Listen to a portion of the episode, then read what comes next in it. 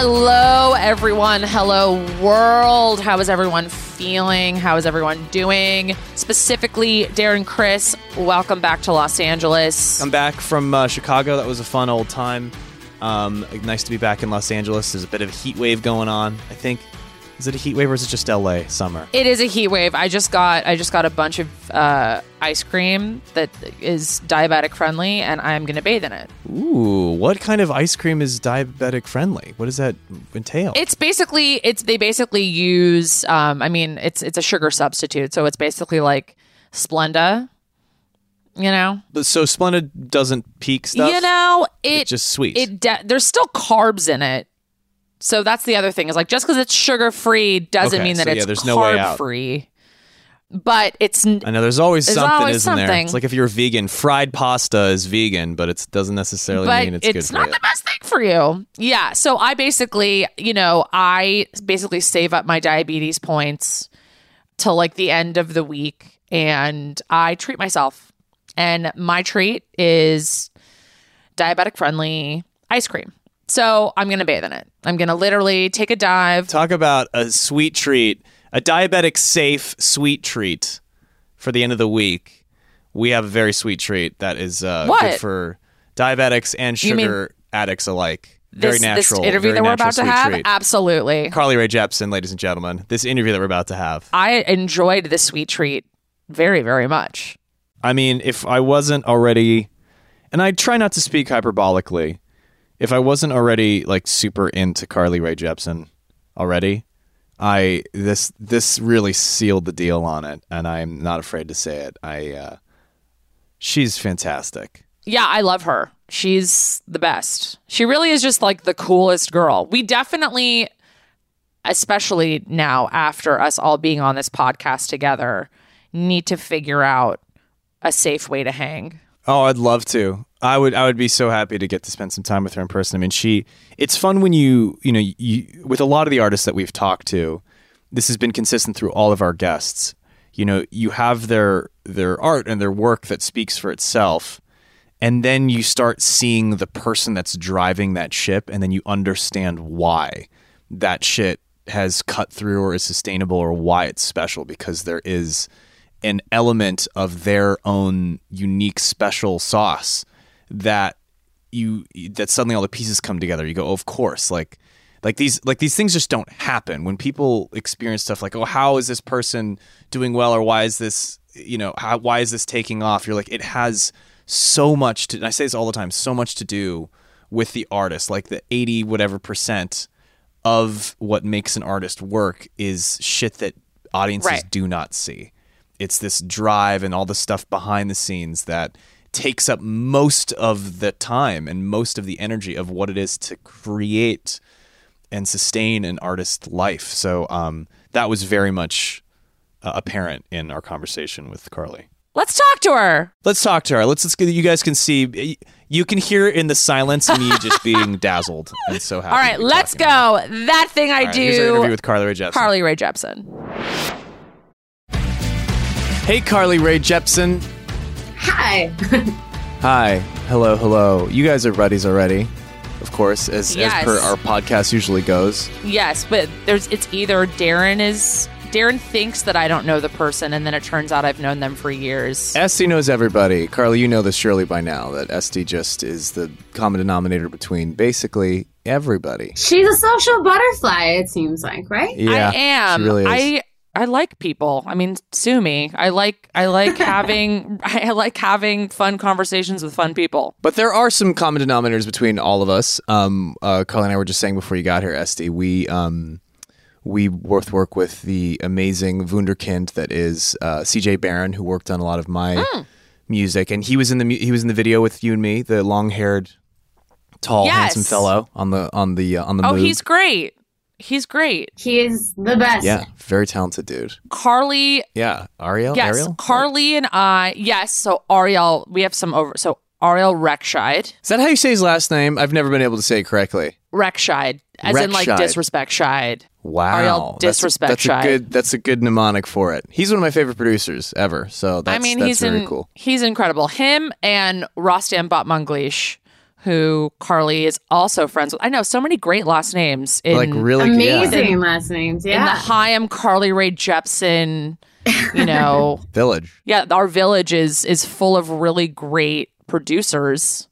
So there's that, and then Carly and I played um, a a roller skating charity together that could have been called the That Thing I Do Palooza because it was me, Carly Rae Jepsen, and Maya Rudolph. Wow, It was all the hits. kind of an amazing day. My parents That's were in great town for day. that. I we were know. roller rinking. You guys were singing some like Christmas jams. It was, why? it was very Why and when was this for our listeners? Why and when was this? This is an and how did uh, how did This was we have run? pre-COVID. This was pre-COVID. Like how pre? Like right before or like this was years ago? No, this was years ago now. This must have been, I think this was 2018. Yeah. This was 20 this was December of 2018. Wow, roller skating in December. And yes, so our our good friend um Emma Stone has this um just likes to, you know, she throws a great charity party and she throws one every Christmas. And my sisters and I basically Emma was like, "Would you ever want to play in the middle of a roller rink?" And I was like, "Have you have you been reading my diary? yeah, is the, like Pope, is the Pope Catholic? that Yeah. is that is literally my dream." And I told her, not even in confidence. I feel like this is like public knowledge now, but like I based my bat mitzvah on the Sugar Ray video for every morning, which is in a roller rink. right. It might be in the same roller rink because it was probably a Los Angeles. Like because I know there's like It two, is. there's like yeah there's that one. I've I've been a few- at a couple parties. I think it's the Okay. same one we're thinking of. I don't know where it is. It's out there in the fucking wherever the hell. So the the skate rink that they used was called Skateland. Yes, Skateland. That sound And- that rings a bell. I this is like like the seedlings of the internet. I was my bat mitzvah was in 1999, and I told my mom, "Mom, I love you, but I want to have my bat mitzvah at the roller rink that Sugar Ray shot his video. I don't know Wow. how you're gonna figure it out. Their. Wow. Sugar Ray. And to be like honestly, like my I didn't go up to the Bema. I didn't have like a typical my bat mitzvah was basically just a party. And I like my family when we like my birthdays were basically like I would have like you know, a couple friends and we would go to the movies. That was like my birthday every year. And then my 13th birthday, I was like, okay, I'm going to have like a big party in bunny quotes. So we basically just had a bunch of people. I invited a bunch of people and we just all went to Skateland. That was my bat mitzvah. I love it. And then years later, the part two, Carly Rae Jepsen and Emma Stone would be at your second bat mitzvah as you Right. played your own. I was like, this is actually what I wanted my bat mitzvah to be. Was Carly For Rae Hanukkah. Jepsen singing "Last Christmas" like the best version, and we and and basically Haim was Carly Rae's backing band. sweet. it was very much dream dream come true moment for sure. I, It was I mean, feel so there's fun. so many cool things about that. I can't even like pin him. It's like roller skating, you badass chicks, Emma Stone. Yes, it was it was a it was a fundraiser. It was great. Everyone had fun. It was also like you were encouraged to dress 70s. Of course. It's like a roller disco. Did you guys roller skate? Because roller skating Oh, yeah. is very Of course we hard and it's scary. Yeah, it's it's. Uh, Well, there were a couple people that definitely like hadn't roller skated in a long time and may or may not have like twisted an ankle and or like busted uh like a wrist or two. oh yeah, dude. The last time I went to Skateland was for, for Buddy's birthday. Mia straight up sprained her ankle like within minutes, and I was It's like, "This was sexy for two minutes." Yeah, It was dangerous, it's really scary. but so fun. But when it's So, cool, so it's fucking really cool. It was and I was fun. just saying a couple months ago to CJ, uh, Carly, I was saying how like roller skating, especially in like LA, Southern California culture, has always been cool, and you always tie it with like '70s cool, sexy kind of like culture. And there's something about just skating that's just super dope. Like Daisy Dukes and skating is is cool. And uh, I was like, I have a feeling because I just I see it. My algorithm is like I keep seeing different skating things popping up, and I'm like, I feel like skating is really like positioning itself to have a major comeback. And then Silk Sonic just released that song "Skate" last week, and I was like, there it is, there it is. That's the fi- that's the final, the Oh, one, yeah. two, three punch. It's back. It's gonna happen. It was always around, but I really feel like in the next year we're going to see a lot of skating. I'm just putting it out there now. I, I mean, yeah, I think they're they're trying to capture the zeitgeist, right? yeah, it was never not cool. I'm not saying it's like coming out of nowhere. It's it's always been dope, but I really feel like it's going to have like an uptick. I don't know. Yeah, there's I'm just a putting it out there. Disco Oasis and like Palos Verdes. Carly, thoughts? I do remember like around the CD release party, we were thinking of what to do for emotion. And similarly, I didn't have a bat mitzvah, but they were like, what would you like to do for this uh, celebration? And I was like, a listening party at a roller rink. So we did exactly that. But what we didn't factor in is exactly what you guys are both hinting at, which was all of the possible uh, injury that could take place. Right. Like, alcohol, music, Oh, plus celebration, people on skates. Like I think like there was blood, and we were like, Oh, "Oh, man, this is not Bummer, the vision man. that I No. had." Like people are hurt. I mean, Yeah, it was it's a a social recipe party, disaster. but yeah, yeah, yeah, yeah. I was like, "This is gonna be a lawsuit." Oh man! But at, at the end of the day, what it really was was a memorable night for all. I think. I'm sure everyone that's had a a, way to look great at it. time. couple bruises. I think that's like a dream to be able to to skate to emotion. Are you kidding me? Yeah, that's pretty cool. to like skate. I mean, I that record, Carly. I don't even. I feel like I told you when we did um when we did that gig that, and I'm totally I'm totally outing my boyfriend, but Emotion is his favorite record of all time. Oh wow, that's I so know. sweet. I put it at least in number 12. I'm kidding. Aw, thank you. No, he that was like one of the reasons I was like, oh, he can stay. oh, that's very very sweet. That's cute. yeah. That is a good record. it's such a good record. It's just so it's like the like lyrically it's amazing. Like sonically sonically it's just so good. And yeah, I I remember putting it on and he was like, "You like you know this record?" And I was like I I honestly stared at him for like a good 10 seconds and I was like, "Excuse me?" I was like, "Of course I do." While we're buttering Carly up, I also enjoy. Uh, there's not a lot of artists. Well, I, that's not true. I listen to. I listen to albums. I'm like one of the only guy guys that I know that listens to albums like full on, and I always enjoy when a new Carly record comes out and getting Thank to listen you. to like the album as like a Thank whole. you. I'm a I'm a really old fashioned uh, lover of albums, even though we live in a singles world Ugh. nowadays. As if I couldn't love you more. Yeah, it's true. Aw, it's a tough. It's a it's a tough uh, it's a tough business the album thing. But you two both both of you specifically are doing it quite well. Oh, Thank you. bravo. Yeah. We're trying. To the ladies of We, music. we're not going to let it. We don't want to let it die. In terms of CD release parties, are you are you constantly every time that you put an album out, are you like planning a big thing, or do you like to make it weird and small and more interesting? I've I've gotten weirder and smaller with every passing album or B-side celebration. I think my last time the label called me for dedicated and they were like, "What would you like to do for album release week?" And I was like, "Free ice cream for everyone." And they're like, "What?" God damn, I gotta go to one of these Carly Rae release parties. I got free ice cream or skating. It's like this is fucking amazing. It wasn't gonna be a party. I just wanted to like make a deal with Jeni's and be like, "Can everyone just have free ice cream today?" And I'll pay for it. And they're like, "That's not really a thing that we would do." But we Oh, but inquired. it is. Thank oh, you. yeah, that's a great idea. That's a Who doesn't like great. Who doesn't love ice cream? Is my It's like question. a, a toddler making promotional ideas.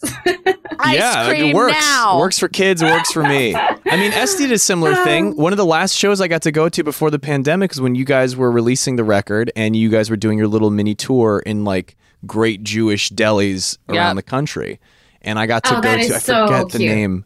Yeah, it was so great. I had a a nice Reuben and a fucking uh, three, like a. Uh, uh, it was just the three of you guys, three of you guys, and uh, Tommy. Tommy, I think. That's that is so charming. I love that. It was Okay, really. good. It was really Then fun. we're speaking each other's language here. I get. I, get I it. mean, a way to a person's heart is through its stomach. It's not just men. I think it's it's women too. I think it's it's all it's men, women, people. everyone under the sun, like all people. We love It's food. Reubens, we everything like free bagels. ice cream. Yep. Honestly, we I mean, one of the shows we did was in a bagel shop. of course it was. It was called Call Your Mother Bagels in Washington D.C. That's a great. And- Amazing. But it's true. I mean, I when we I think that I think like you, Carly, I think that we like to do things that maybe are a little bit off the beaten path. I mean, that's the fun part of I think Exactly. if you're if you're at all into the creation of music, the only way that you know uh, any sort of promotional thoughts can be fun. I think is when you get to be creative around it, when it gets to become your baby, and you're just as able to look at it almost like a song. How do we do this fun and make this sort of Yes. feel more? Well, that's also a privilege. Uh, it's a privilege that you guys have been able to amass as well. It's because you know when you're you're lucky enough to have a fan base that's there for you, that's already down, right? So once you have that, you can start landing just left of center in a way that people who are just coming out of the gate maybe don't have license to do because they have to kind of you know they're a little more constrained with oh i really should do x y or z. But what's so cool about where you guys are at is that you can take these kind of bigger swings. Like you can play at a fucking jewish deli in, in new york. You can do a free ice cream thing like because your fans and people who love you are like sure fuck yeah that sounds great awesome. And that's uh, that's what's so exciting about when you have a little bit of wind under your sails as an artist is you start to get to take little more nutty swings that are like closer to where your heart is and people can go okay that's so nice that you guys can kind of do that I mean, it, it's good, and it's also it also can like bite you in the ass. I definitely feel like through the years of, of working with my team, they've just indulged more and more of my crazy ideas, almost to the fact where I sometimes am like, someone needs to stop me. And a good example of that, a, a good example of that was that's a very evolved way of, of thinking it's good that you have that perspective because most people be like yes more of my decisions please No, no, no, no, no. I saw it with like almost immediate hindsight, uh, like almost the day after shooting. But so I don't know how you feel about your music videos, but every music video that I've ever been uh, ready to pitch before I'd send it out to the directors to see kind of what treatments get back, I Uh-huh. always write my own. I always do. And it's never as good. It's never as good as what comes in to me. And so we never swing for it. But um, I think I was getting a little tired of the the nauseum of like boy meets girl, all this kind of stuff. And I had a really big love song to promote, uh, which was now that I found you. And I, I, they caught me in a weird mood. We had the call to set up, and I was like, this time, guys, I got it. And it should be like me obsessed with my cat. And they were like, Yes. aha! And with this idea, because I was so passionate about it. So so long, we were having like Skype like group meetings where I was just like, so like, well, what We're if, doing it. what if we get like high off the catnip and like serious conversations where no one was really checking to be like, is this a little indulgent? Do we think maybe maybe it should be like a simpler treatment? But no, up until the day we did the whole thing, I look back at that video and I'm like, that's an example of no one being like, no. so you did make this video forgive my ignorance that video is you and the cat The video exists. Also, there was a cat, um, poor, poor Shrampton the cat, who was uh, famous on Instagram for sitting like a human, a very kind of like Oh, adorable, overweight yes. cat. Yes. And so we reached out to him on Instagram. We're like, would your cat be open to being in this music video?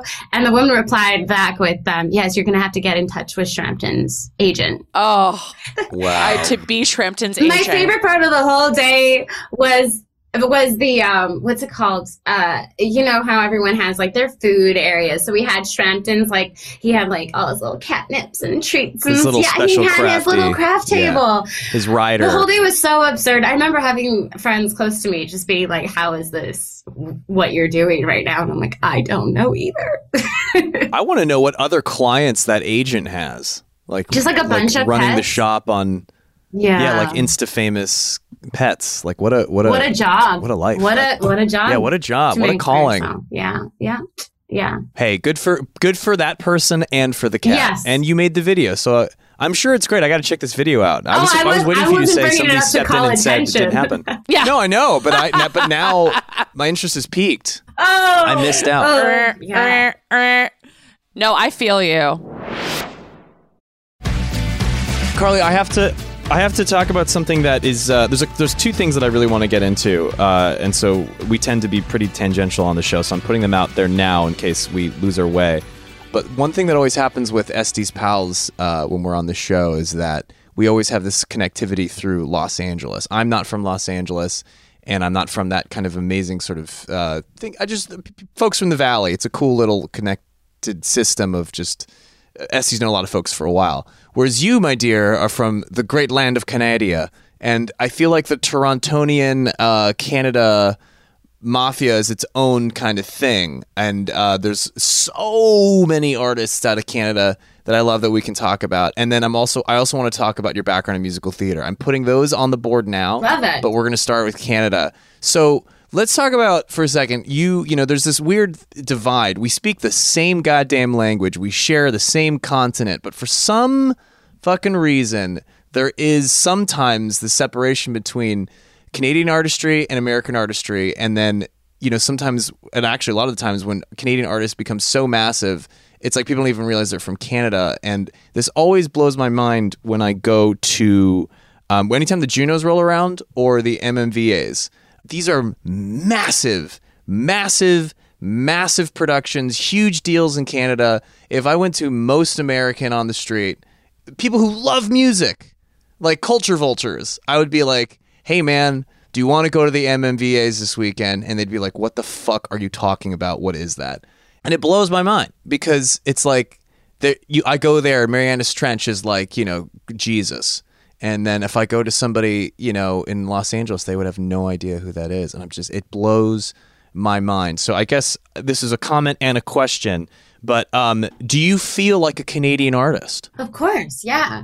I mean, I think it's similarly all like all over the world. There's a, a like you kind of can you can break out in your country and then you can kind of break out globally. Exactly. And Right. I always looked at it as like a two prong goal. One was to kind of gain traction at radio within Canada, and because of like CanCon and other things, there were some like advantages to being Canadian for the Canadian content sort of avenue of getting some radio play. That was actually like a really helpful thing at the beginning for me when I just had like PD deals and things like that. But the dream was always like long term would be amazing to kind of tap into beyond Canada. So I'm actually originally a BC girl, not Toronto. So I'm from. Excuse uh, me, sorry. I no, no, actually no. feeling, yeah, you're from the other side, yeah. Yeah, but I think it's similar. Like if I go to Japan or if I go to China, it's like they have their extremely famous artists that you might not necessarily know. And there's a real difference, I think, between breaking out within your country and breaking out beyond that. But at, at the core, like, do I feel very Canadian, very proud of like that? Yes, yes, absolutely. That's uh, that makes me happy because there are so many artists. Like you know, it's like Dra- Drake's one of the biggest artists in the world, and he's like deeply Canadian. that just cracks me up. I don't know why. Yeah. Um, and there's oh my so God. many artists Some like of my that. favorite artists are from Canada. There's too long a list There's list. Carly. there's Drake. There's Claire, aka Grimes. It was very fun for me actually. Recently, I got to mix together like a podcast. Um, sorry, sorry, not podcast. Like a a playlist of um, just some of my favorite Canadian artists, especially like uh, women that I loved in music. And I was just like, I, I was for days just rocking into my house, like really like deep diving into like. Some Sarah McLachlan and like Celine Dion and like T- the Tegan and Saras of the world, and then like going beyond that Alanis. to Joni Mitchell. Yeah, I mean the list goes on and on, and it, it made me very, very proud. It was kind of cool to kind of dig into. Um, I was singing "That's the Way It Is" for like two weeks to my boyfriend's annoyance, just over and over again. Maybe one I of mean, the there's greatest some pop songs. serious, heavy, heavy, heavy hitters from up there, man. Like I could summon the list, but I just don't want to like derail the conversation on talking about how many incredible Canadian artists there are. It's insane, especially women. I was having this conversation with Adam, like, I kid you not, like three days ago, where we were in the car and um, it's all coming back to me, came onto the radio, and I had to pull over. I literally was like, I. I was driving. I was like, I have to devote my attention to this. And I was like, Do you understand the artistry of Celine Dion? Like, do you? I I I sat there and I was I and because it's so funny because when that when that record came out, I think I was probably I was maybe like eleven or twelve, maybe younger than that. But I remember thinking like, this is so cheesy. like I was just like, this is not my cuppa. And now be you know being in my 30s and I listen to these songs and you know and even like my heart will go on like I and what's the other one um well that's the way it is There are so many. The power of love. the power um, of love Jesus. I mean it's Diane Warren right like her and Diane Warren wrote these It's a lot. I was going to say the late great Jim Steinman, who just passed away earlier this year. Jim Steinman wrote um, all the Meatloaf hits. He wrote Total Eclipse of the Heart. He wrote It's All Coming Back to Me. He wrote Yes. fucking Holding Out for a Hero. I mean, that guy was like theater rock. Well, yeah, that Like, feels epic. like that's that's musical theater to me, right? Like Yes. those David songs are Foster too. popularized- Was David Foster like Fost- big Foster's in on that whole thing, Yeah. but like those Yes. theatrical rock things, that was Jim's sort of like pocket. But yes, that's w- Diane and all those other. I mean, uh, we're talking about like the fucking Mount Rushmore of like heavy hitter songwriters for like the greatest vocalists ever. I mean, I think it speaks to kind of just my inner nerdiness from the get go, but I never had a real kind of cool factor on what was cool and what wasn't. I just knew what I liked from the get go. And so my teenage years, like in high school, I had like such an array of, speaking of musical theater, of like Evita next to Celine Dion, next to Rod Stewart, next to the Spice Girls. And it was such an eclectic mix. And I think if there was one theme looking back on it now of what it was, I was just in love with any really strong pop song, wherever that home was, Yes. whatever that production looked like, when the hook grabs you, when the lyrics had some wit to it, when there was this heart wrenching longing that I would like listen to before, and I could um, like I hadn't even been in love at this point, but I could imagine what all those feelings were like. I think that's what really started connecting me to what it was to have storytelling take you to this place of escapism that for me was so vital during those years and i think such like a big part of why i wanted to become a songwriter totally. Well, let's get into that because that's.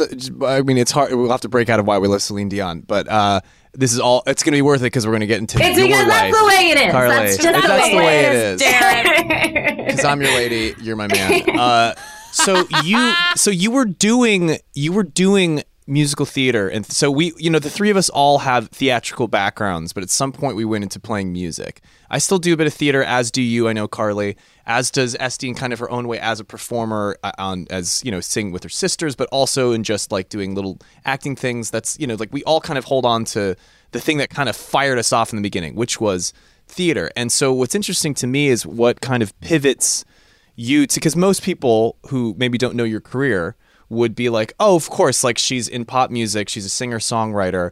But when you're a kid loving theater and studying theater, and I believe you went to school for theater as well, you know, was this was being an quote artist kind of part of the plan, or was it the like when was that shift? Because you know, at one point, I know when you're like a teenager and you're doing shows at school and stuff, it's like, okay, this is what I'm doing. Like the idea of like being in a studio and writing songs and like having a hit single is like maybe somewhere like maybe, but it's like no, I'm going to be an actress.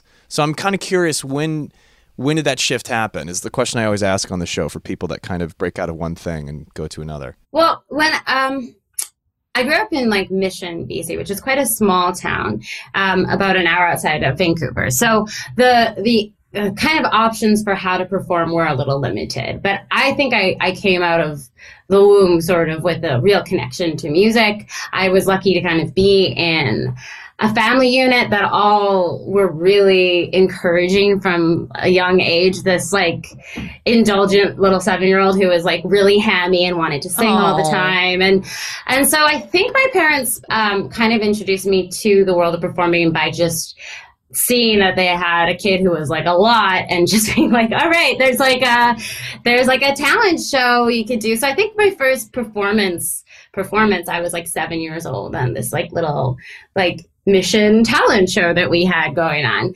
And um what was thrilling to me about the first time of being on stage was um, I felt really at home. I felt, and I could really, for the first time, see how nervous my father, who was accompanying me on the guitar, was. And I think it was the first time where I, I, I was even happy enough to be like, Dad, get out of the shadow. Like it was like, come into the light. Like this what is was great. the show? What was this like a what was the It was a performance? talent It show. was, but it was a local Oh, it was a talent show. I'm sorry, local talent show. But like, I meant like, what was the song? I sang "Eternal Flame" by the Bangles. stop. And Cool. And I, I I didn't really know what it was. I thought "an eternal flame" was all one word, so I like really milked that word. But um, that uh, that, So that experience cute. was it, and I won probably because I was small. So you're just like, oh, Stop. Cute factor, She- cute edge. She's trying, and they gave me four hundred dollars, which for a seven-year-old is like, did I Whoa, win? Like a million dollars. Yeah, you could buy lottery- anything. Oh, I bought a Barbie mansion. I was like, I know what I'm Oh, getting. that's my girl. Barbie you. McDonald's, let's go. That is my girl. And um, but it was I think after that, um, I, I grew up with four parents, like uh, separated and divorced, but all really active and really supportive. I actually look back at it and I'm kind of like, how? So whether it was dance class or that, like from like ballet to piano lessons to whatever, they were really nurturing in that way. All of them were kind of teachers, so they were looking for like, how do we help fuel this thing that she loves to do? Um, and I think it just naturally happened that the thing that our community had, or one of the high schools had, was a, a theater. So they were putting on multiple theater productions. So my, my introduction to musicals, I think, was more just like a pure desire to have more of that natural high of what it was to be on stage and to kind of like bring people into a world with you. Um, and so I, I think I did a couple like little musicals, but my first like starring role was Annie. So I did Annie. That's big. That's big, man. That's gonna that sets you off on quite a path, you know. And then um and then our we did we did the Wiz. Not the Wizard of Oz, we did the Wiz, which was kind of, you know, we a bunch of kids trying to ease on down the road, but we tried our best. Okay. With the best uh, of intentions, I'm sure. I don't know Go what to say about that. And then uh, we did Grease, where I got to be uh, Sandy, and it was my first time ever stuffing my bra and wearing high heels, and I think like trying out this this uh, idea of what it is to be like sexy, quote unquote, like big quote unquote, because I could not walk in heels to save my life, and they were all just like I said, really high school productions, but there was. Um, two teachers at the school that I went to who like deserve credit, like David Fryer and Beverly Holmes, who were very much like that Mr. Holland's Opus type of supportive teacher. And God they were the ones teachers, truly, truly, like they deserve awards. And I'm still in touch with Beverly um, to this day. Uh, David, unfortunately, has passed away a few years ago. But if I could, like, say beyond my parents, people who have been like my like ringleaders for just like encouraging this beyond a dream and more into like a potential career, it was those two people.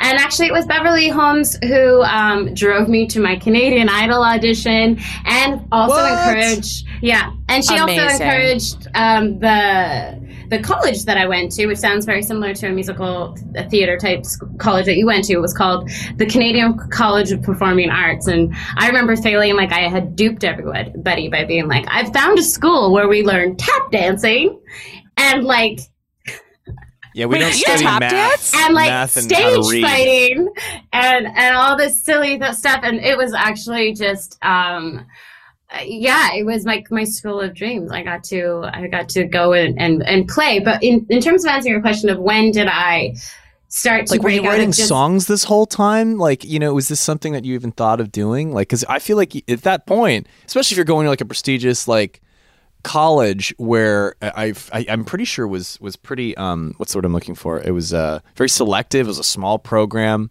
You know, I feel like that would put in your brain like, okay, this is what I'm doing. I'm not gonna like do anything else. Deviate. But yeah, Yeah. I don't know that I had a vision very early on about what exactly being a singer meant. But I knew that I loved to sing and I knew I loved being on stage.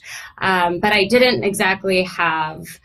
Um, I, I had like real confidence that something was going to happen, which is like probably only come from naivety of childhood and like being around really supportive people. I think after college, my parents were like, uh oh, this dream has gone on too long. What do we do with Yeah. this? Like, I yeah, know the um, feeling. yeah, it does take a degree of madness and naivete to kind of go through the, the Totally- audacity. You know, is- Blind has faith, to be a if you little bit- will. Exactly. But I think there were a couple factors that helped uh, spark the idea of songwriting early on. And one of those, I think, is uh, my father, actually. He was a songwriter in his own right, even though he's a principal Oh, at that's school. He was like constantly writing songs. And um, before bed every night, when I would go uh, stay at his house, because I was half and half, instead of reading us books as kids, he would say, Okay, I'll play you three songs before bed. So we could pick whether it was Oh. James Taylor or one of his own. And I would listen to these songs and stories and just sort of hear him, his song mixed in with like a Van Morrison song playing next. And I just thought, that's so cool that my dad wrote this. Like, how did, how did he do that? So I think the first ever song that I wrote was quite young, I think around age nine, and it was a protest song called They're Cutting Down the Big Trees. So Oh. Getting to the oh my big issues, Carly. We cannot have them cut down those big trees. Oh my god, I'm Little I'm ones you can take, big ones no. Absolutely I'm not. swooning so hard right now. That is so, so cute. sweet. So that was my first attempt at like really. I mean, I wasn't in love. I didn't. I was growing up in very much. Do you remember how the song goes? yes, but I don't know that. I mean, the hook is like they're cutting down the big trees. I heard it just today. It won't be much longer now, and I wonder why it has to be this way. Carly, Deep. honestly, Deep. Nine year old wisdom, not to be discounted. I, I, I, I yeah. See I you grew at the with some very Grammys. like. th- Thank you, thank you. And then I think beyond that, I there was always guitars kicking around. So around the time that I had my first ever um, like kind of crush in high school, I was like a late bloomer in terms of all of that. But I had I, I had eyes on this one boy, and I had written him a letter that I I didn't plan to give to him, but when I read it back to myself, it had a definite um, cadence to it and almost like melody in my head that I wanted to work out. And then I, I didn't know if it was a poem. I don't even think I decided to write a song. It happened quite organically. And then I picked up my dad's guitar, and though I didn't know the chords, I was like, "Here's like W on the fourth fret," and he's like, "That's that's a D. That's not actually. Yeah, I think you're trying to Aw, play." W. And so- on the fourth. Yeah. W. And so he was like showing me just basically how to put together this like song that I was I had like found things that worked, but he showed me improvements basically. And that kind of was I had been playing piano for like five years, but as soon as I got a guitar, I was like, oh, this is so much easier. You learn Elvis Presley, like Presley chords, and you can like, you're off to the races. You can kind of just sing Oh, over yeah. top of all of it. So that was, um, that was exciting. And then I, I guess when the transition really happened for me was at this college that I went to because it was everything that I thought I wanted in terms of like hamminess. Like I could do like stage fighting, and I could enjoy like I don't know this world, but I could sort of see that um, as much as it was really fun to take on these characters and you know learn a Shakespeare sonnet and try to like you know perform it for the for the class. What was really exciting me was after school going home and working more at this new thing I had found, which was writing and emoting for myself and kind of working out all my own, like, you know, 17 year old feelings that were stirring up in me at that point. And um, I remember thinking at the end of the year, they had a, a second year program where only 15 people got accepted, seven boys and seven girls. And I really wanted to get into the program. And, and, and I did, but my feeling in my gut and my tummy was one of a little bit of disappointment, which was shocking to recognize because I really believed this was what I wanted. But when I saw another year laid out for myself of more education in this field, I felt like I was wasting time on this on this other you know very young person's game which was in my mind at the time like yeah you know the the pop world of like going after your, or the folk world or the combination of those two worlds which really excited me the most of like i need to go and live my bohemian life in vancouver make some demos and start to see if i can knock on some label doors. So to the terror of my teacher parents who are only looking for security and a plan for their child. I think this was the the rebellious moment of my life of like taking my acoustic guitar, moving out from home, living in like I don't know, one bedroom with a girlfriend where I think I paid four hundred dollars to like sleep on her pull-out couch that I had to like remake every day, and taking every minimum wage job in the book, whether it was like bartending, coffee barista, pastry chef assistant, while I actively uh, worked at making the money to record my first my first Canadian album. And this was when, uh, can I, can I ask how old you were? This was after college? Did you leave college? Um, so I finished the first year and I didn't attend the second year. So I was probably, um, I was young for going to college. So I think I was 18 when I moved to Vancouver. Wow. Good for you. So it sounds like it was really like a calling. Like you really, there wasn't like someone that said, all right, kid, you're up. It was like you really needed to do this thing, which is a really admirable because that Thank takes a lot of moxie, man. It does. Well, there were some, there were some moments. I remember, yeah, there was like, it was definitely, it's so funny because I don't think, um, I, I, I clock back at that time of my life and it was such a happy time of my life. I was I was performing at all these like open mics. I was even hosting this night that we did at the coffee shop I worked at. And there was this place called the Anza Club where it was this beautiful place to grow as a songwriter because every Thursday night you had all your songwriter friends and you would all perform whatever song you had literally written that week. And then there, you know, there was such a brave offering for all of us to do and there was such a safe space to kind of be like, I love that last one? Or hey, have you thought about this? And then you'd have like different saxophone players come in and try things. And it was really beneficial for just like getting to play and like Oh, write yeah. and, and How cool think is about that? It's such a golden Yeah. time of your life too. Like your late teens, early twenties, where you're just close enough to the like adolescence, like the unfettered creativity of adolescence, but having for the first time in your life like adult agency and like being able to think and process those feelings in a way with Oh, other people yeah. that are doing it. And it's also like un bridled like you don't have like the sense of like adult experiences being like well i can't i can't say that you can just do whatever the fuck and it just comes out of you in this really beautiful way which is why a lot of our favorite artists like incubate the shit in that kind of late teens early 20s period it's so fun to hear from like artists at that time you know like what a cool It was also moment. really like my first taste of freedom and all the responsibilities that come with that too. So I I would say when I look at it now, I realize how little I knew about what it was to like pay a phone bill or like my parents were like if you're doing this like go for it. But i think in the back of their mind they were like she'll be home in four months and then we'll talk about how she'll become like a music teacher. What they didn't expect was that i i loved it. I loved i loved the fact that like you're kind of you know busking in the street for like a hydro bill at one point. That was awkward actually because my father's secretary ran by and was like is everything okay? And i'm like it's fine nancy. Don't tell dad. Like we're good. Yeah and like there's moments with my girlfriend shay where i can remember you know you kind of like were living a little on the edge of poverty where you're working at that you know coffee shop and you're like is this a sample muffin? Because i'm really hungry and like need to eat this muffin.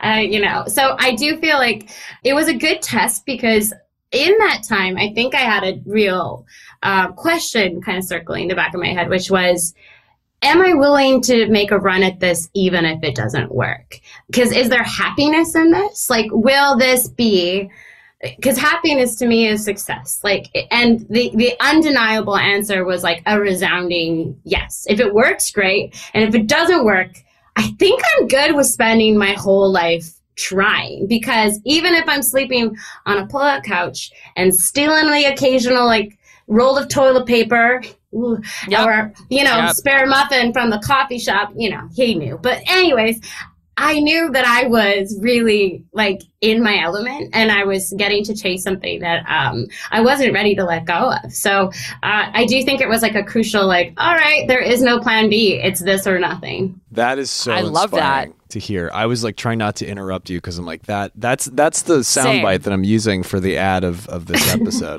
Because that is the big question at some point. You're like, what is it about this that that I'm chasing? What is what, you know? We're, we talk about that thing I do. You know, what is the thing between the musical theater, between getting to write, between getting perform? What is the thing about all of that that really does give that happiness to you? Is it Oh, I'm not going to even lead the witness. What, what do- what do you think it is that is what drives all the things that you're doing now within music?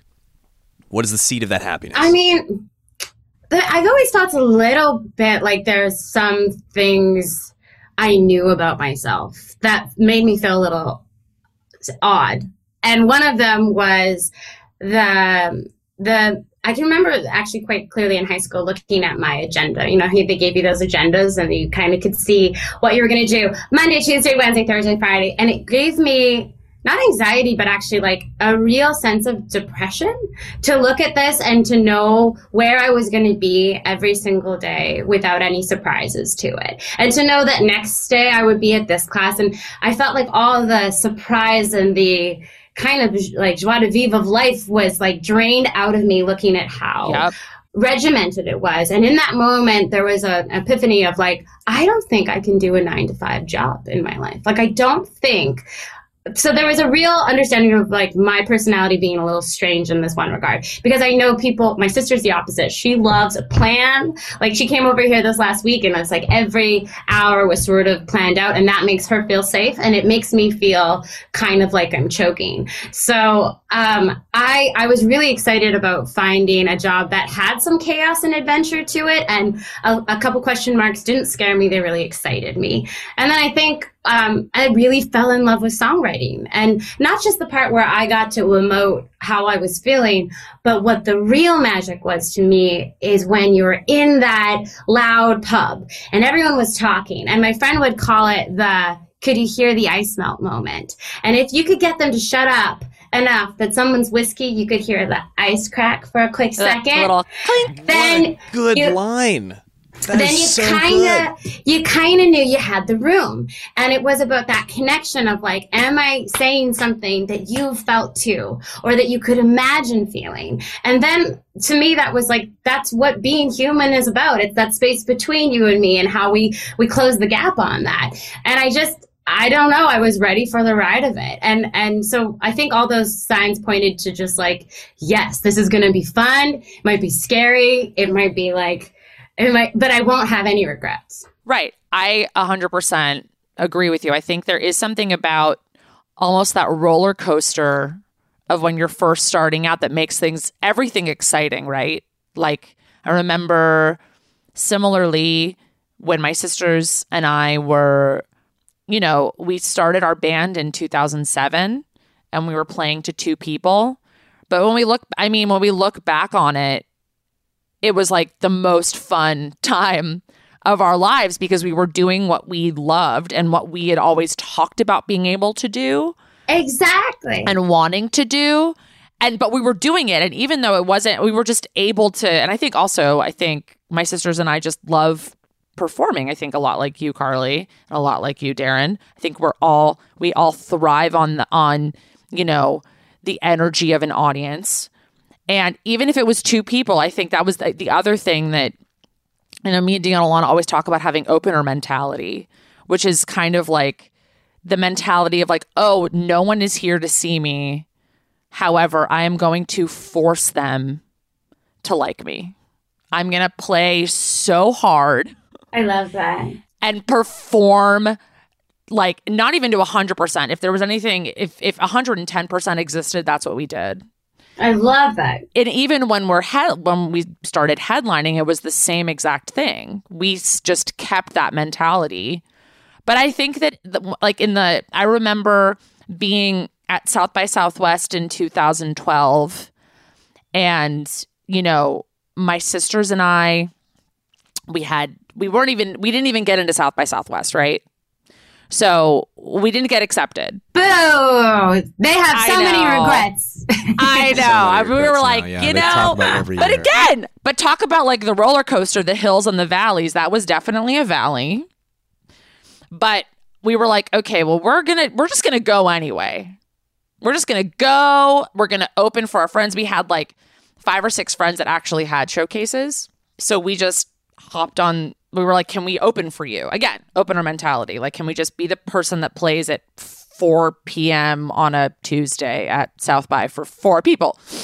And then I remember as the shows went on and the days went on, a huge milestone for us was getting 10,000 followers on Facebook. Hell yeah. That dates it. That's a lot of people. That's a lot of people.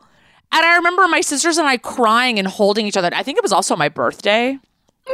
So it was like this, hu- and, and I just remember being like, but like my life shall never get better than this. Like this is so, like it finally felt like the culmination of like all the hard work and the writing of the song and the producing of the songs and the traveling to Texas and never really playing outside of Los Angeles. And we like, and I think that there's something to be said about really like holding that part. I think of of of your journey and you you know the way that you look like the way I look back on it. I was like again, like you said, like the happiest maybe I've ever been because every every little step feels like this monumental leap. I'm connecting so much to you because I think I think when you look at your own life story, only sometimes you can see it. And I think that what we bond on, I feel like a lot of people in America might just know, call me maybe, but the incremental successes that happen before that, the little wins, the 10,000, which Yes. is big Oh. at the time. It takes Exactly. a lifetime to make an overnight success. You know, Yeah. it takes a whole exactly. story. I Totally. mean, for me, I can remember uh, we, we like they said there was a Canadian content sort of rule where there was a, I forget what percentage exactly, but there had to be some radio content that was strictly by Canadians, which was a bit of an in. So I remember um, before Call Me Maybe, I I did like a a cover. I think I did a. I, I'm also referencing all the things I don't ever want anyone to dig up on this podcast. I don't know why I'm doing that. Like, know, I'm, like, check out writing my these all cat down now. video Siri record. Siri record. I'm so sorry. Ignore everything I just said. Shit.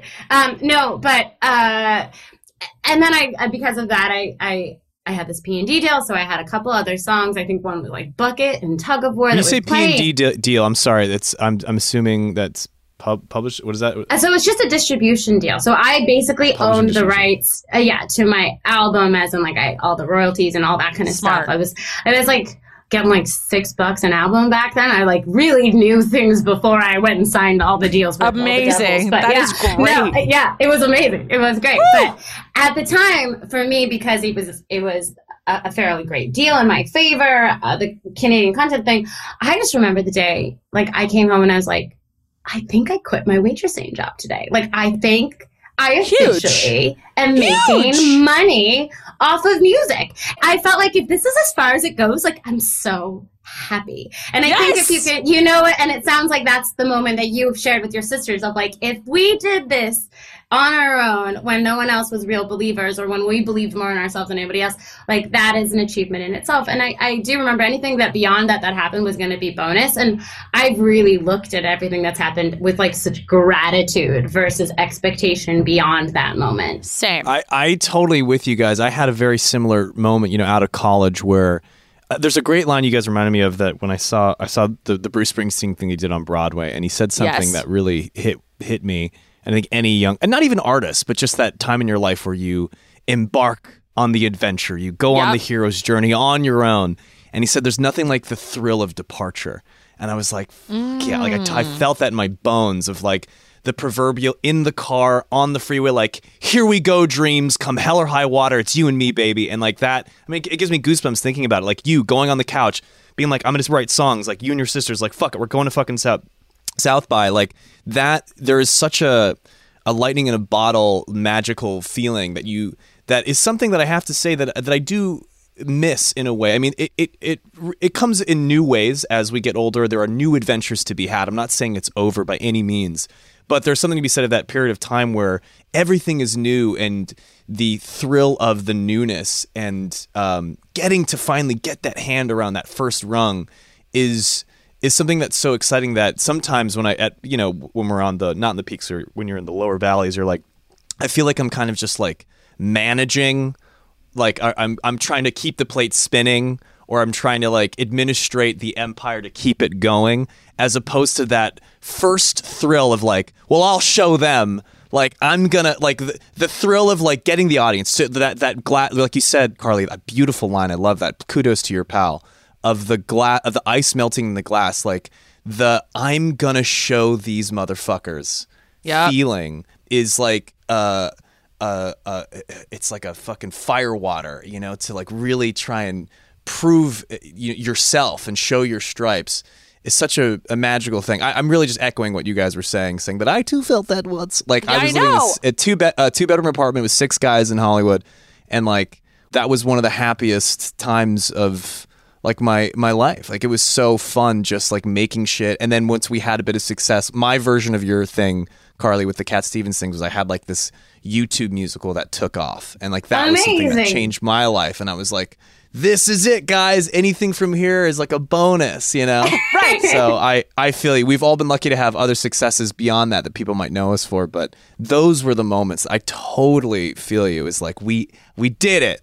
I love that. I, I think that as we're having this conversation, a funny memory is coming to me that is like slightly embarrassing, but I don't know why it just popped back into my head. It's been gone for years, but I'm, I'm remembering my sister and I walked around. I, like, I guess my point is, is beyond just the music thing. Did you guys also have fun in the pushing of the project, which would be called quote unquote like the business side or the strategy of of that? Um, because I had a great time with that and I didn't expect I would because I found the word business was intimidating to me. But when you realize like the rule is like you can get that the the the music business books and you can read them all but it's like the rules are there are no rules that's basically all you need to know because it all depends on who you're negotiating with and what that looks like but i can remember the beginning figuring out like little merch situations my sister and i going around town with these homemade posters that we had made that we tried oh to put up everywhere God.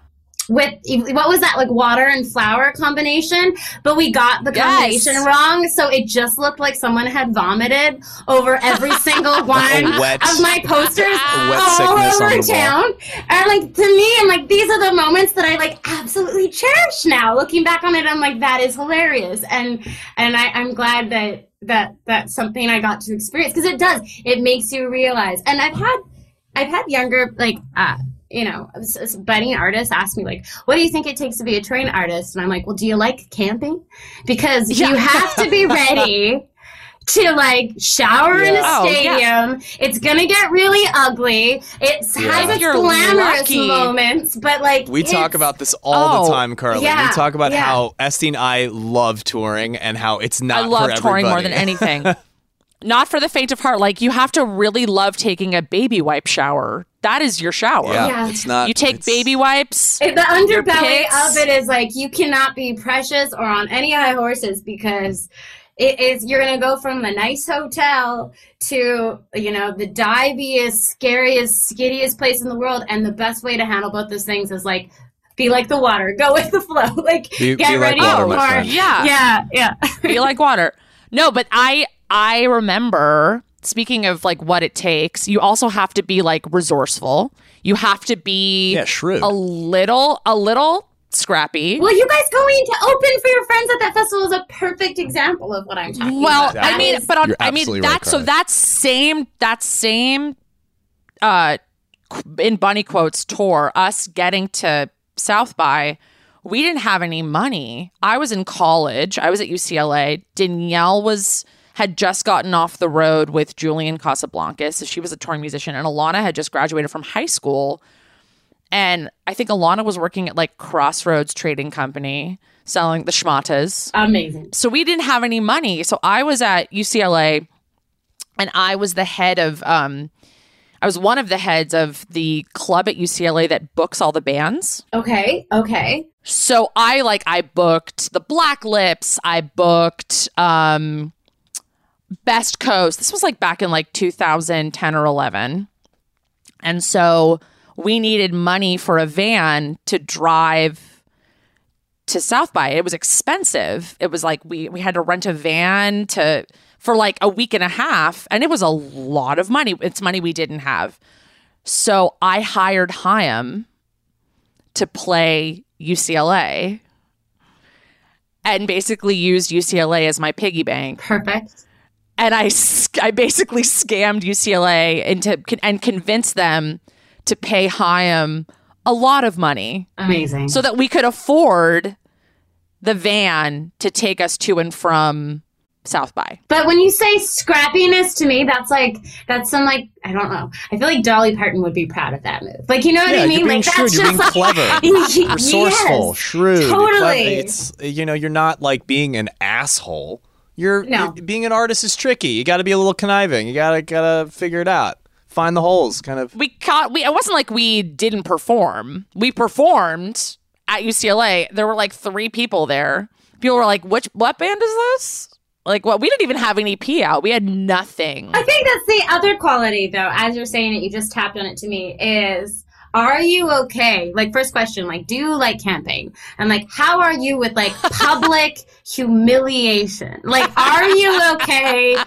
Really eating some humble pie? Because I'll tell you, like, some of the things I've done in Japan, it's like you. There's no room to try to be cool here. This might hurt your feelings a little bit. Yes, but let's 100%. get through it together. And so that stamina or that alligator skin should just be like, there's three people in the audience, but we are going to make this a party for them. We're gonna is make I it work. think. Yeah. oh yeah. yeah, yeah, yeah, yeah. It's the best part of these three people like, I've ever being- been to.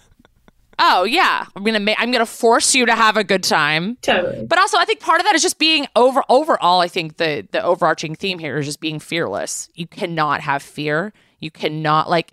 You you have to you have to have blind faith that what you're doing is going to eventually work out and whatever it takes to get to that moment like you're going to do.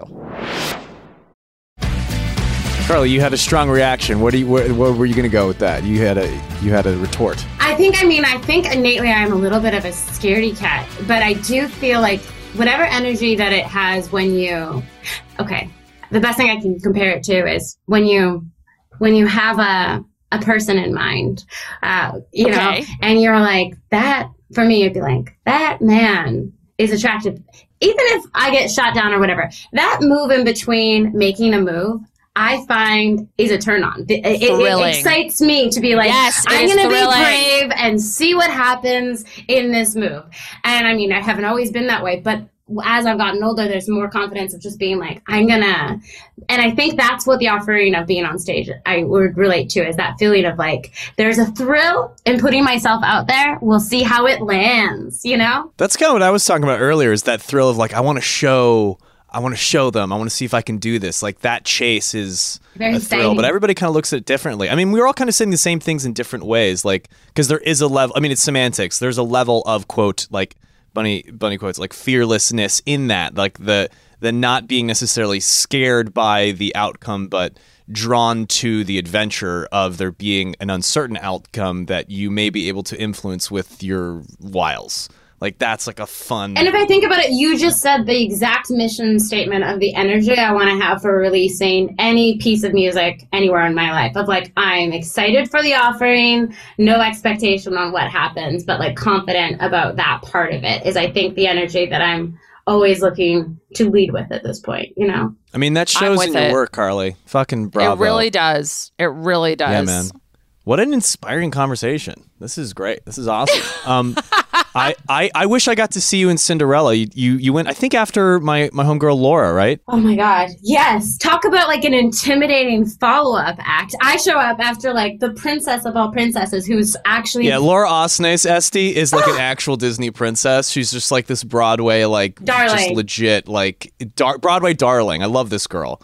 And uh, yeah, and in, and in real life too. In real life too. Like i've thought oh man she kind of was one of the originators of this version of the thing. Is this going to be like threatening in any way? I knew i was threatened but is she going to be welcoming or what? And it was like i think day one she wrapped me in a little pumpkin and was like my new princess like there like the exact type of um you know just Was that the BWay debut? The official Broadway debut? Um, no, I went to see her play before I took on my debut. She just sort, was sort of uh, showing me her room, which would eventually be my No, I meant for, for you. Was it your your official Broadway debut? That's Oh what I hell meant. I was like, yes, you- yes. No, I Yeah, yeah. I was like I got a call conveniently timed right around um like post common maybe post some singles, post a little hustle and some confusion in my own life of like what kind of pop music do I want to make yet? Because even with Kiss I wasn't sure I had achieved that yet.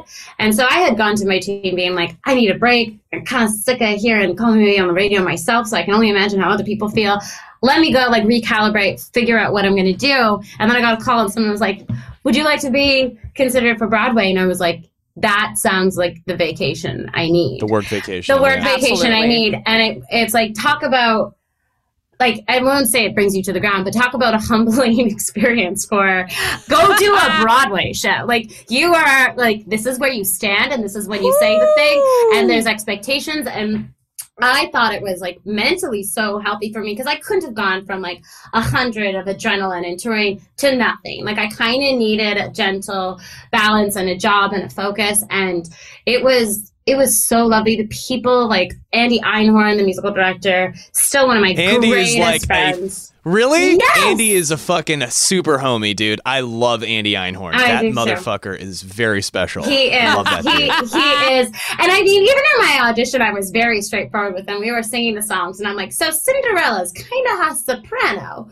And they're like, yeah. And I'm like, yeah, so I don't think I'm going to get this because I can't really sing that high. And they high. transposed the entire musical so I could sing it. And I was like, okay. Amazing. Thank you. That's amazing. So, Oh my god. yeah, but I was very aware. I was coming in from a world that wasn't to do with this. And I think everyone was like, just, they could have had two different energies, but the team that I landed with were really gracious and excited about, like, this is a fun bridge of the pop world and our world. We don't want you to come in here and try to do musical theater. We want you to, like, have your spin on it. It was for, like, a, well, it was supposed to be a four month thing. And then they, they caught me on the right day where I was having a good time. Like, four more months? And I was like, yes, yes, I will do four more months. Oh my god. But- She did for God- eight months. I You did an did. eight month That's run on. Broadway. That's a feather in your cap, man. That's pretty big. I mean, but I will say that that's when I started. I think in the last four, three or four months of being on on um, on stage with such repetition, and as I mentioned earlier, not really good with a routine every day, like missing my Right, right. spontaneity, missing like kind of being able to spin when I feel like spinning or wear a different outfit. I started to really see. The, the value of what I had with my own show and and how much I I craved that and that's when I started actually you're- so much Rodgers and Hammerstein that all of a sudden it was like I just wanted to listen to anything with different rhythms. So I was going for like Prince, I was going for some 80s, and that's what really sparked the, the beginning of writing emotion was like a rebellion from like these really like was Rodgers and Hammerstein overload. Yeah. A little bit, Like, I've had little enough. I've had enough. I mean, that's the natural wave things. I love it. Pop that's a fucking Rodgers Hammerstein. I mean, that's that. The, the, if anything, this is talking about the the CD binder that you were talking about earlier of having all these different great pieces of music and like wanting to kind of ping back and forth between them. I think it's so great that you did it for four months, man. I always say like the best thing about doing a Broadway show is also one of the most difficult things about doing a Broadway show, especially if you are a touring musician or an actor on like a TV show or something. The best thing is that you have the same thing every day to rely on. The worst thing is that you have the same thing every day to rely on. 100%. So it can be really great when you're like, okay, I can wake up at like fucking 1 p.m. and like and Right. like just be a fart all day and then do this one thing that I can rely on. That's great for the first, like you said, four months, and then you go, wait, I need some other varietal. Like when you're on a TV show for six years, what you wouldn't do for just having a schedule, you know, that you can rely Right. on. So you, give give and take. You're lucky that you get to kind of do both. And I mean, I my fondest memories of that whole experience are like not the things that I'm supposed to think were fun, like what I would call like the bloopers. And I can remember my favorite quote I think of Andy is like, "Carly, there are no bloopers in Broadway; those are mistakes." And I was like, "He's like, there's not like a blooper reel at the end that we get to all laugh at." And I'm like, "I know, I know, I know." Tomato, tomato. That's tomato, funny. tomato. But yeah, I mean, one particular, the opening night thing, and I think you'll understand having like how the stage works. Like, you don't really get to be in your full dress with all the props, with all the everything until literally the night of opening because it's such an expensive endeavor to do and to rent out all Right. these things. So it was my first time with like the 17 pound ball gown dress, and we were just practicing the quick run of running down the steps placing the slipper on the X when it hit the note, you know, all time to a T. And Laura had kindly shown me that she like tucked it in between her two toes and ran just on her tippy Oh. toes and left it. So I was trying to reenact what she had said, but with no actual time to practice it with the weighted dress. And um, I was very nervous because it was opening night, but this was like the matinee rehearsal, uh, dress rehearsal. Right. And I ran down the steps and I put it on the X. And I'm like, I did good. And then like I like out of the corner of my eye started to see what I thought was like a bird. And I guess instead of placing the shoe, I had kicked it into the imaginary audience. No. Yeah. And then I don't know if you've ever done one of those things where you are laughing so hysterically that you can't Yes. stop because you're just so nervous. So nervous. And I remember saying to Andy, "Is like, oh my god, has that ever happened before?" And he's like, "No, and that can't happen. That's just never allowed to happen." But anyways, that was my introduction into Broadway. That's a sweet moment. That's so That's great. re- oh my god! What I would have given to Broadway, see baby. you on Broadway, I would have given. Yeah, I would give a been lot. Truly, It was a Oh, I beautiful miss it. production too. Yeah. It'll get back to it, guys. We'll get back to it soon enough. We'll get back to it. I feel like we're already at the hour mark here, Carly. Um, this was so fun, you guys. Thank you. yeah, for thank you so much. of So many beautiful, inspiring words. Thank you for joining us. I mean, you really do fit the bill as, as far as somebody that kind of goes in between a lot of stuff. I want us all to hang. We'll figure. We'll I know we're all in Los about that. Angeles. I thought you were gonna say, should we all do a Broadway show together? And I was like, yes, we should. Yes, let's Yeah, do it. I'll get, I'll get Okay. cooking right now, Cool, cool, guys. cool, I'll cool, call cool, Andy cool, Einhorn. Thank you so much, Carly. We'll talk offline where we can make devious Yeah, plans. we'll make it happen. I love you so much. Thank you so much, Carly.